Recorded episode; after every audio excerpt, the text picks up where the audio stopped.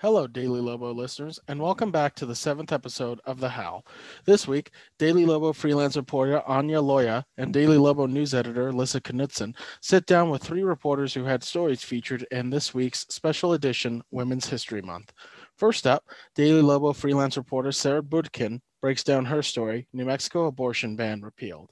Next up, Daily Lobo freelance reporter Jesus Mata talks about his story, Jennifer King, breaking barriers in the N F L. And lastly, Daily Lobo news editor Lissa Knudsen talks about her story, U N M advocacy group fights for lower campus sexual assault rate. Okay, we are here with Sarah Bodkin, who is a freelance reporter with the Daily Lobo, for her front page above the fold story called New Mexico Abortion Ban Repealed. Law comes off the books after more than a half century. Welcome, Sarah, and thank you so much for agreeing to talk about this story. Can you tell us a little bit about like what this story was about? Hi, absolutely. Yeah, so this was basically about Uh, New Mexico's nineteen sixty-nine abortion ban um, being repealed.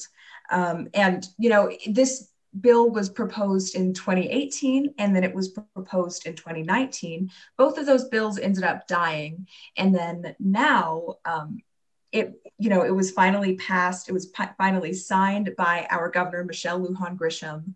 Um, and, uh, Basically, the, what the bill is doing is it is um, increasing abortion protections for New Mexico um, because there is concern from some people that Roe v. Wade will be overturned uh, by the su- Supreme Court, which has a bit of a conservative bent as of recently. Nice. And Sarah, why do you think this story is important? Yeah, I think it's important to raise a dialogue um, for, you know, the New Mexico community, but also the U N M community, you know, because um, there are some folks here at U N M who might be at the age where they uh, end up having unplanned pregnancies. Um, and, uh, uh, and, you know, it's important, I think, that uh, people have access to being able to educate themselves um, about where they stand um, and why they, um, you know, why they choose to stand there based on the uh, pers- perspectives that um, I was able to find and the sources I was able to interview and uh, the committee hearings that I attended as well. Yeah, in your story, you were saying, I guess, according to the C D C, that three thousand one hundred ten New Mexicans had abortions in twenty eighteen. So that right. That's not a huge number, right? I'm sure for each of those folks that, that you know, having that resource was really important to them. Um, Absolutely. So one of the things I was going to ask you about is it looks like there was some really sort of um surprising arguments that were made in the, you know, as this bill was being, you know, vetted in committee hearings. And I, I see here that you said that Republicans were opposed the bill. Some of them were concerned about the absence of a conscience clause. Can you explain to our listeners what that means and, um, you know, and what you found out in your reporting? Absolutely. Yeah. So what I found with the conscience clause, um, which was deeply controversial um, in Senate hearings and, you know, among uh, conversations about this bill. Um, but it would basically explicitly ensure that healthcare professionals um, have the right to refuse um, abortion care, to refuse uh, performing abortions. Um, and but it's already protected by the uh, Uniform Health Care Decisions Act. Um, And so, yeah, there were a lot of there, th- but that's definitely um, a pretty. Uh, it's it's a really that's a really interesting part of this bill um, because it's you know the bill is not going to force um, healthcare workers to provide uh, abortion care according to um, Ellie Rushforth, who I I was able to interview for um, for.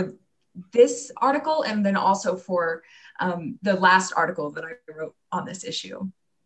Yeah, you're, in your article, you say Ellie or, or Miz Rushforth was an attorney at the A C L U of New Mexico and, and was an expert witness for this for this bill. Um, right. That was it. Was it hard to get these sources? Were they willing to talk, or were they, um, you know, were they kind of hesitant to communicate about the issue? Right. Ellie, uh, in particular, was very open, um, and yeah, incredibly. You know, she she was able to lay out all of the information um, that, you know, that I wanted to ask. And yeah, it, she was really, um, she was really open about this issue, I think. And I think uh, most of the sources actually um, that I interviewed for this topic, you know, since it's such an uh, impassioned topic, since it's um, a topic that has a lot of mo- emotion behind it for a lot of people, you know, there were so many people who were just so open to t- talking about why they feel this bill should or should not be passed, um, and, you know, what the reasons are behind it. Yeah, no, definitely. Um, so I, I had a question about, like, how this bill could affect the community, um, because as we, as we all know, New Mexico, it's a minority state, and it doesn't have the same employment opportunities as other states, not the same growing opportunities. Um, so I was just thinking, like, if this bill were to be passed, what would it mean for New Mexican families and for New Mexican people who would want to get or not an abortion? Right, right. So uh, it would mean for a lot of people, um, for a lot of New Mexican families, that they would be able to have the choice um, to or to not have abortion care, whatever their decision may be, um, but not, but without that government oversight. Um, and that's something that a lot of people are, you know, really, really passionate about. You know, um, the co-founder of Indigenous Women Rising, um, With, is really, really passionate about that. Or, and, you know, which you, you guys were able to interview for me. That was um, a perspective that, um, that, you know, editors, I believe you, Lissa, um, were able to um, help me with. Uh, and I really appreciate that. And I think it really added a lot to the story. Great. And the one thing I did want to ask beyond that, like, it sounds like Um, when we talked to uh, Rachel Lorenzo from mm-hmm. uh, Indigenous Women Rising, that they were, you know, really active in the effort to sort of community organize and get people to, you know, testify on this yeah. committee. Do you feel like this effort to get the abortion ban repealed was led by any group in particular? And if so, which groups uh, in New Mexico do you feel like were sort of at the forefront of this issue? That is a really, really interesting question. And, you know, from the committee hearings that I went to, um, I noticed that uh, it was definitely a lot of, there were a lot of Indigenous groups um, who were sort of at the forefront of this issue, you know, and, you know, going to those committee hearings and um, making personal testimonies and things like that. Um, and so, yeah, I definitely think that, um, you know, and there were definitely a lot of um, other, you know, groups and witnesses and things like that who also um, helped that along. But I would say definitely um, from a lot of the uh, committee hearings that I went to, that was what I uh, noticed mostly. I think that's it. That sounds um, like a lot. And I'm I'm so impressed that you had the courage to write this. Were you ever, like, scared at any time in writing this that maybe people would, like, react badly, or how did you uh, feel about it? Yeah, I, you know, it was, um, because it's such an emotional issue for so many people, uh, I knew from the beginning that I had to be careful because, um, you know, my job as a journalist, our jobs as journalists are to uh, inform people so that they can sort of um, make their own decisions based on what information I have provided or that we have provided. Um, and so I definitely knew that I had to be careful with um, what I said and with what, um, you know, how many sources I had and where those sources were coming from. Nice. And did you get any blowback? I have yet to get any blowback. Um, yeah, I will, I, I will certainly, you'll be among the first to know. Um, but yeah, you know, and it's a really heavy issue. So, um, so I, I don't, it's not that I don't expect it, but I have yet to experience it. Um, and, you know, it, again, it's a really heavy issue for so, so many people. Um, and maybe, so, maybe the fact yeah. that you haven't heard a lot of um, negative feedback is because you did a good job with it, right? That maybe your coverage okay. was um, what you were aiming for, and, and it didn't mm-hmm. necessarily, you know, um, exacerbate the situation, but tried to as fairly as possible report what's happening. Yes. Thank you so much for your time. Anya, did you have any other questions before we wanted to go? No, that is all. Um, I appreciated everything we got. Hey, well, so now we're going to talk with Jesus Mata. He is a freelance reporter at the Daily Lobo, and he wrote a story about Jennifer King, um, who is the first Black uh, woman to coach football at in the N F L full time. So welcome. Thanks. Thanks for joining us today, Jesus. Yeah, thanks for having me. Of course. So can you explain to our listeners what this story was about? So essentially what it's about is, um, so first off, I wanted to start with just getting, letting everyone know who Jennifer King was, like what her history was, how she got started, and how big of an, an achievement this is. And then I also wanted to provide a U N M perspective. So that's essentially how the story went. So who is Jennifer King? So Jennifer King, um, she is just basically the first Black woman to become a full uh, time coach in the N F L. And she worked hard to get in the position she's at. And I just think it's a really cool story. What kind of things did she do before this, like, you know, her, her getting this job that made her qualified for the position? Well, she played, um, she was a player, and then for a little bit, for almost a decade, about, about a decade. And then she pretty much coached a number of winning teams in college. And then she got an internship with the Panthers. And then that's what led her to get the job with Washington, the Washington football team. And then now she's here. Cool. I didn't even know women could play football. Like, she actually played tackle football? Yes, there is a, there back when she was a player, there was a women's tackle football league. And that's she played cool. for the Carolina Phoenix for about ten years. That's cool. Anya, did you have any questions? Yeah, um, before that, you, you said there was a female league, so there's not anymore? I'm not entirely sure if there's not anymore, but back when she played, th- there was. Okay, okay. Um, so my other question is, like, why do you think this was a story, an important story to add to this one's issue, special issue? Why do you think it was important? Um, I think a story like this is, like, super important because times are changing, and a story like this shows that uh, women are becoming, are, are getting, are earning these positions, and um, they're qualified to coach in these positions.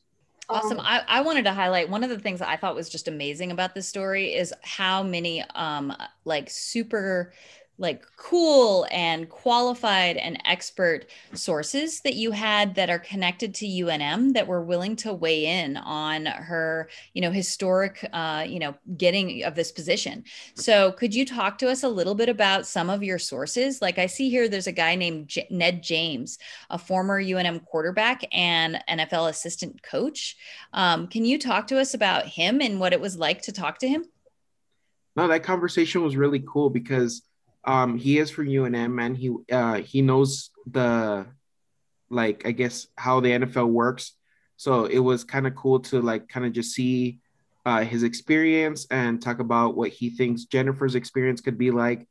Um, and the Brandy Stone from U N M actually con- uh, connected me to him. So I got to thank her for that.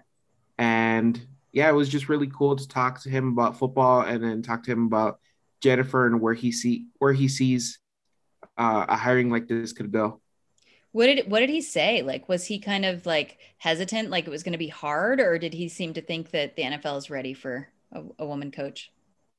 No, he was definitely um, bored on. He was full that that this is like a good thing and that the, the N F L is ready for it.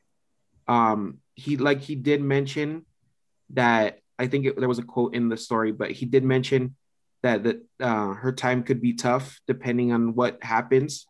But that this is a good thing and that just times are changing.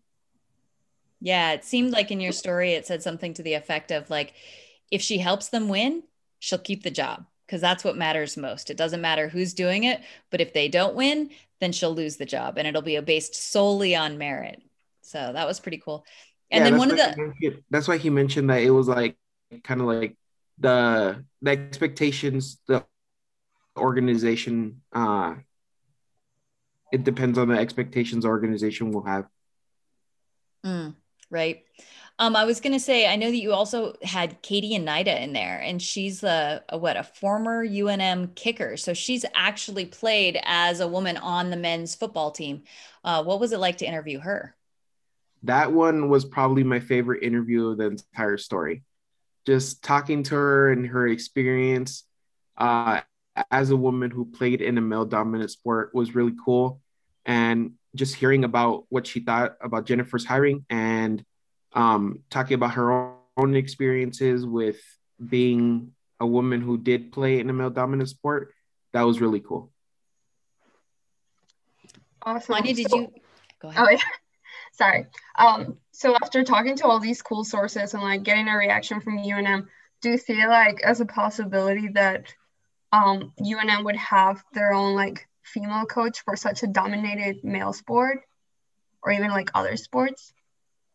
I do, definitely, because um, when I was talking to Ned James and uh, Katie Hnida, they were both talking about how it's gonna it could be real soon. It, we don't know when it's gonna happen, but it could be real soon that we see a, a female coach uh, coaching in a male dominant sport at U N M, and I, I agree with them completely.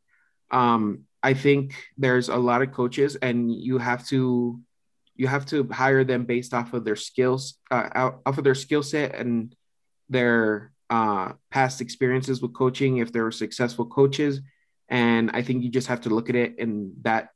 Um, I guess you have to look at it in that way, basically. Just don't because, turn away any stone. Because there's less female football players. How do you think somebody could get the experience that they would need in order to get that kind of a position, right? Because I think here at U N M, like we pay our football coach, I want to say like three hundred thousand dollars in salary, and then like another three hundred or so thousand dollars in like other kinds of perks. So they make almost like, I think seven hundred thousand dollars. So would they just, do you think that for something that's so high stakes, they would hire somebody that didn't have experience teaching other male men, you know, Uh, football teams? I think Jennifer's, like a, a, as the story kind of like highlighted, I think Jennifer's journey about her her coaching for different teams, uh, whether they were male or female, um, I think that shows a lot in her experience and her coaching. Um, and I just I just think you can't you can't like turn away any any coach depending on like their experience, because a coach could be like really good um, um, at a at a small college, and that could turn out to be great for your team based off of their um, what they did at that college, uh, compared to a coach who may have done like even like average at a big college. I think mm-hmm. you just gotta you just gotta look at everybody and see who can fit the mold of your team, whether they're male or female. One last little question before we go. I see that we referred to in the story as the Washington football team as her um, employer. Can you talk a little bit about what that team is and why it's it's called that? Yeah, so they used to be called the Washington Redskins, but they, as times are changing, um, I believe that they have to, they're getting rid of like the Native American um, culture and logos from the teams.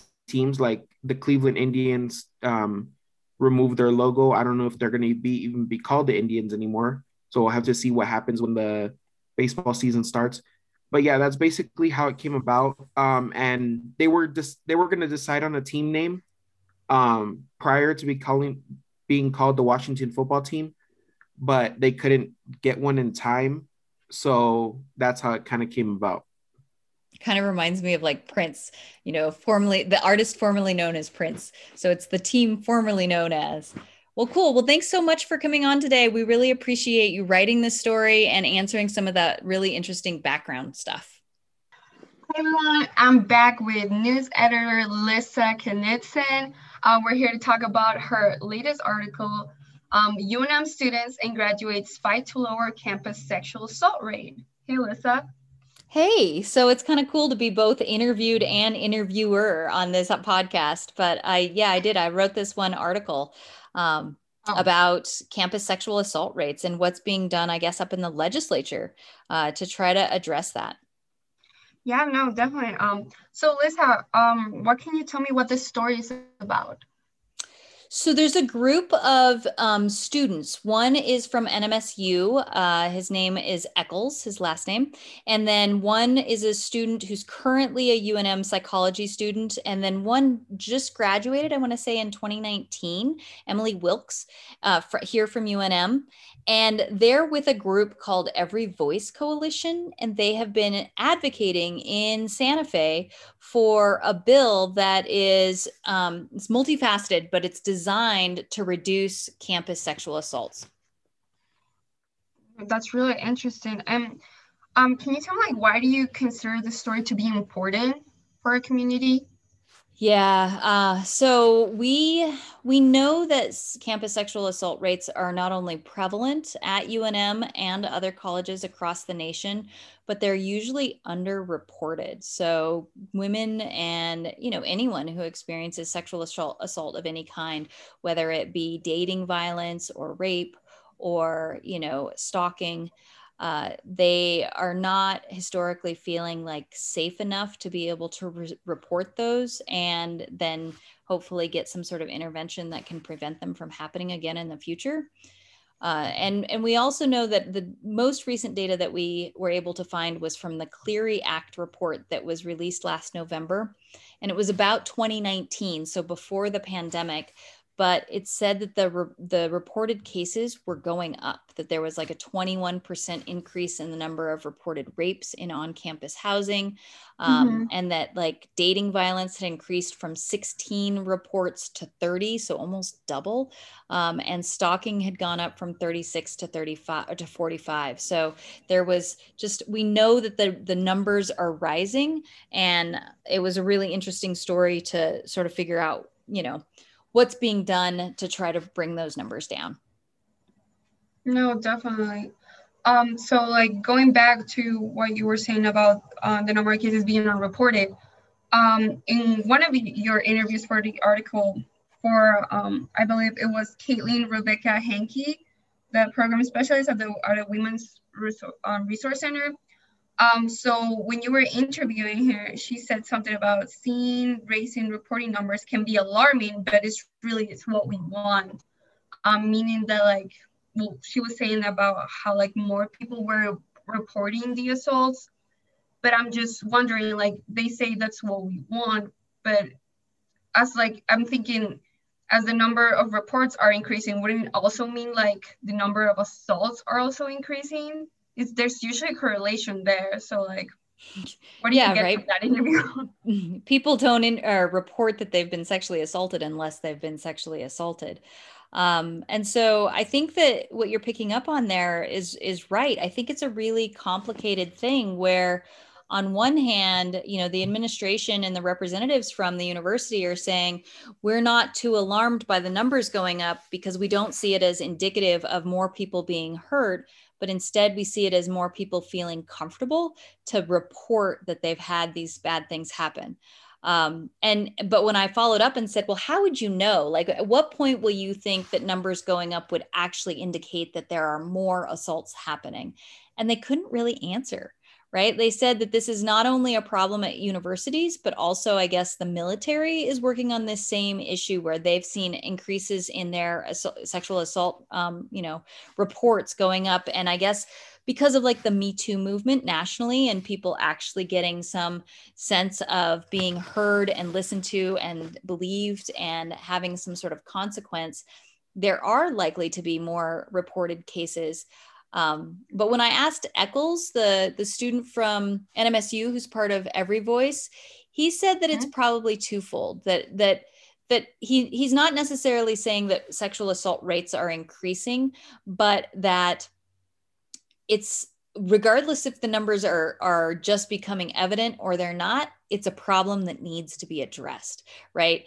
People are being hurt, and um, there's a lot of reasons for that. And we need to be doing more on campus to try to bring those numbers down. Yeah, like either way, like just the fact that it's increasing is really bad, but I'm glad it's like, it's getting acknowledged. Yeah. And, Um, just like, I'm really glad that you took on this article on this issue. It's really important um, for people to be aware. Um, as a journalist and as a woman, I think it was really important for you to take it. And just like me as a reader and also as a woman, um, I'm glad I got to read this article. So really yeah, good one job of on the that. One of the things that was sort of like fascinating about this was that there's some new kind of approaches to reducing sexual assault rates that they're they're proposing in the legislation that I don't know has really been commonplace in most colleges across New Mexico before this. And, mm-hmm. and so like one of the things they talked about is that, you know how U N M has the Grey Area, uh, yeah. like sexual misconduct prevention training that all students yeah. have to take. They don't have that at some of the other schools across um, New Mexico. And that is what's called like an affirmative consent training. And so that means that it actually talks about like in the training, why people might say yes when they want to say no. And, mm-hmm. and I think that that's really powerful because I think that that that gets out how complicated and hard some of these situations are where maybe, you know, perpetrators don't even know they're being perpetrators because the person didn't say overtly, no, no, I don't want you to do this, you know? And, yeah. and that, that I think is like, could be a, a sea change moment, right? Like where things just totally shift and we start to have true understanding. So we're not just trying to teach, you know, victims or people who are survivors to like, be safe and carry their keys and like only go out at night in groups and all this stuff. But we're actually bringing in the people who are committing the sexual assaults and saying, hey, you want to be a good person. You didn't even know that maybe what you were doing wasn't quite right. These are ways that you can actually make sure that you are getting consent and that that consent hasn't been revoked and that people are, everyone who's participating wants to be participating. And this is a mutually, you know, agreeable, you know, activity. And not something mm-hmm. that um, will later cause trauma and harm for anyone. So I just thought that that part of the story was really um, exciting because mm-hmm. it just seems like a whole new approach than those sort of like old school, like legal based online trainings that are like, this is the definition of sexual assault or sexual harassment. And it just doesn't feel like it makes a difference, you know? Yeah, I actually have a follow up on that. So um, you were saying how like, Uh, U N M had this program, the Grey Area. Um, but also, I think I like the beginning of your article, it was mentioned how U N M had like the highest rates of like sexual assault or like all these um, issues of that nature. So it's like, okay, yes, we have this training, but we also have like the highest numbers. How does yeah, that work? So, so good point. Um, but what, what, um, Every Voice, those folks were saying is that the, most of the campus climate surveys that are done across the nation have, mm-hmm. you know, like if they're not done in a way that's anonymous and safe, um, mm-hmm. and they're only based on reports to police officers, they end up being almost zero. And we know that that's not true. So I think there is something to be said that what U N M is doing here with like the Grey Area training and having higher numbers is probably indicative of the fact that they're actually scraping the surface and getting more accurate information. And part of that is likely due, and this is what Angela Catena said from the, um, she's the Title nine coordinator here at U N M, is because we had at this school a Department of Justice uh, investigation that then um, created what's called a consent decree, where the D O J from you know the feds came in and basically forced U N M to start spending more money and resources on uh, specifically addressing this. So where we were maybe historically very bad compared to our peers, because of that and some of the things that have happened, we've gotten things like affirmative consent training, and we've gotten dedicated, you know, Title nine coordinators and Clery report coordinators. And, and now people are, are hopefully the, the culture is starting to shift. So it's complicated, right? In one hand, mm-hmm. U N M has a history of being an extremely unsafe space. On the other hand, due to some of this really specific intervention, we might be ahead of our peers in um, trying to address what has been like what's called an endemic level of violence. And endemic just basically means like that's become normal. Like every year that mm-hmm. same rate happens. No, yeah, definitely. Um, well, well, thank you for this. Um, is there anything else that you would like to add? No, I mean, I, it was kind of a hard story to write. I didn't realize that as I was doing all the interviews and stuff that I would have my own sort of like hesitation and almost writer's block when it came to get putting, you know, words onto page. The, mm-hmm. Some of the interviews I did, I actually did back in November when the Clery Act report came out. And then it wasn't until the Every Voice Coalition started working on House Bill one forty-two um, in the legislature that, you know, we ended up sort of reviving some of those, those interview um, transcripts and, and building it into this story, because in part it was just, it was like, Like it was just hard, you know, because I wanted mm-hmm. to get it right. And I, I knew that the topic was such an important topic um, that, that I, it, you know, it just weighed heavily on me. Yeah. Not only important, like it's really delicate, and like, I know not everyone can handle it or like be willing to do it. So I think you did a really great job. Thanks, Anya. Well, um, yeah, thank you for um, joining us.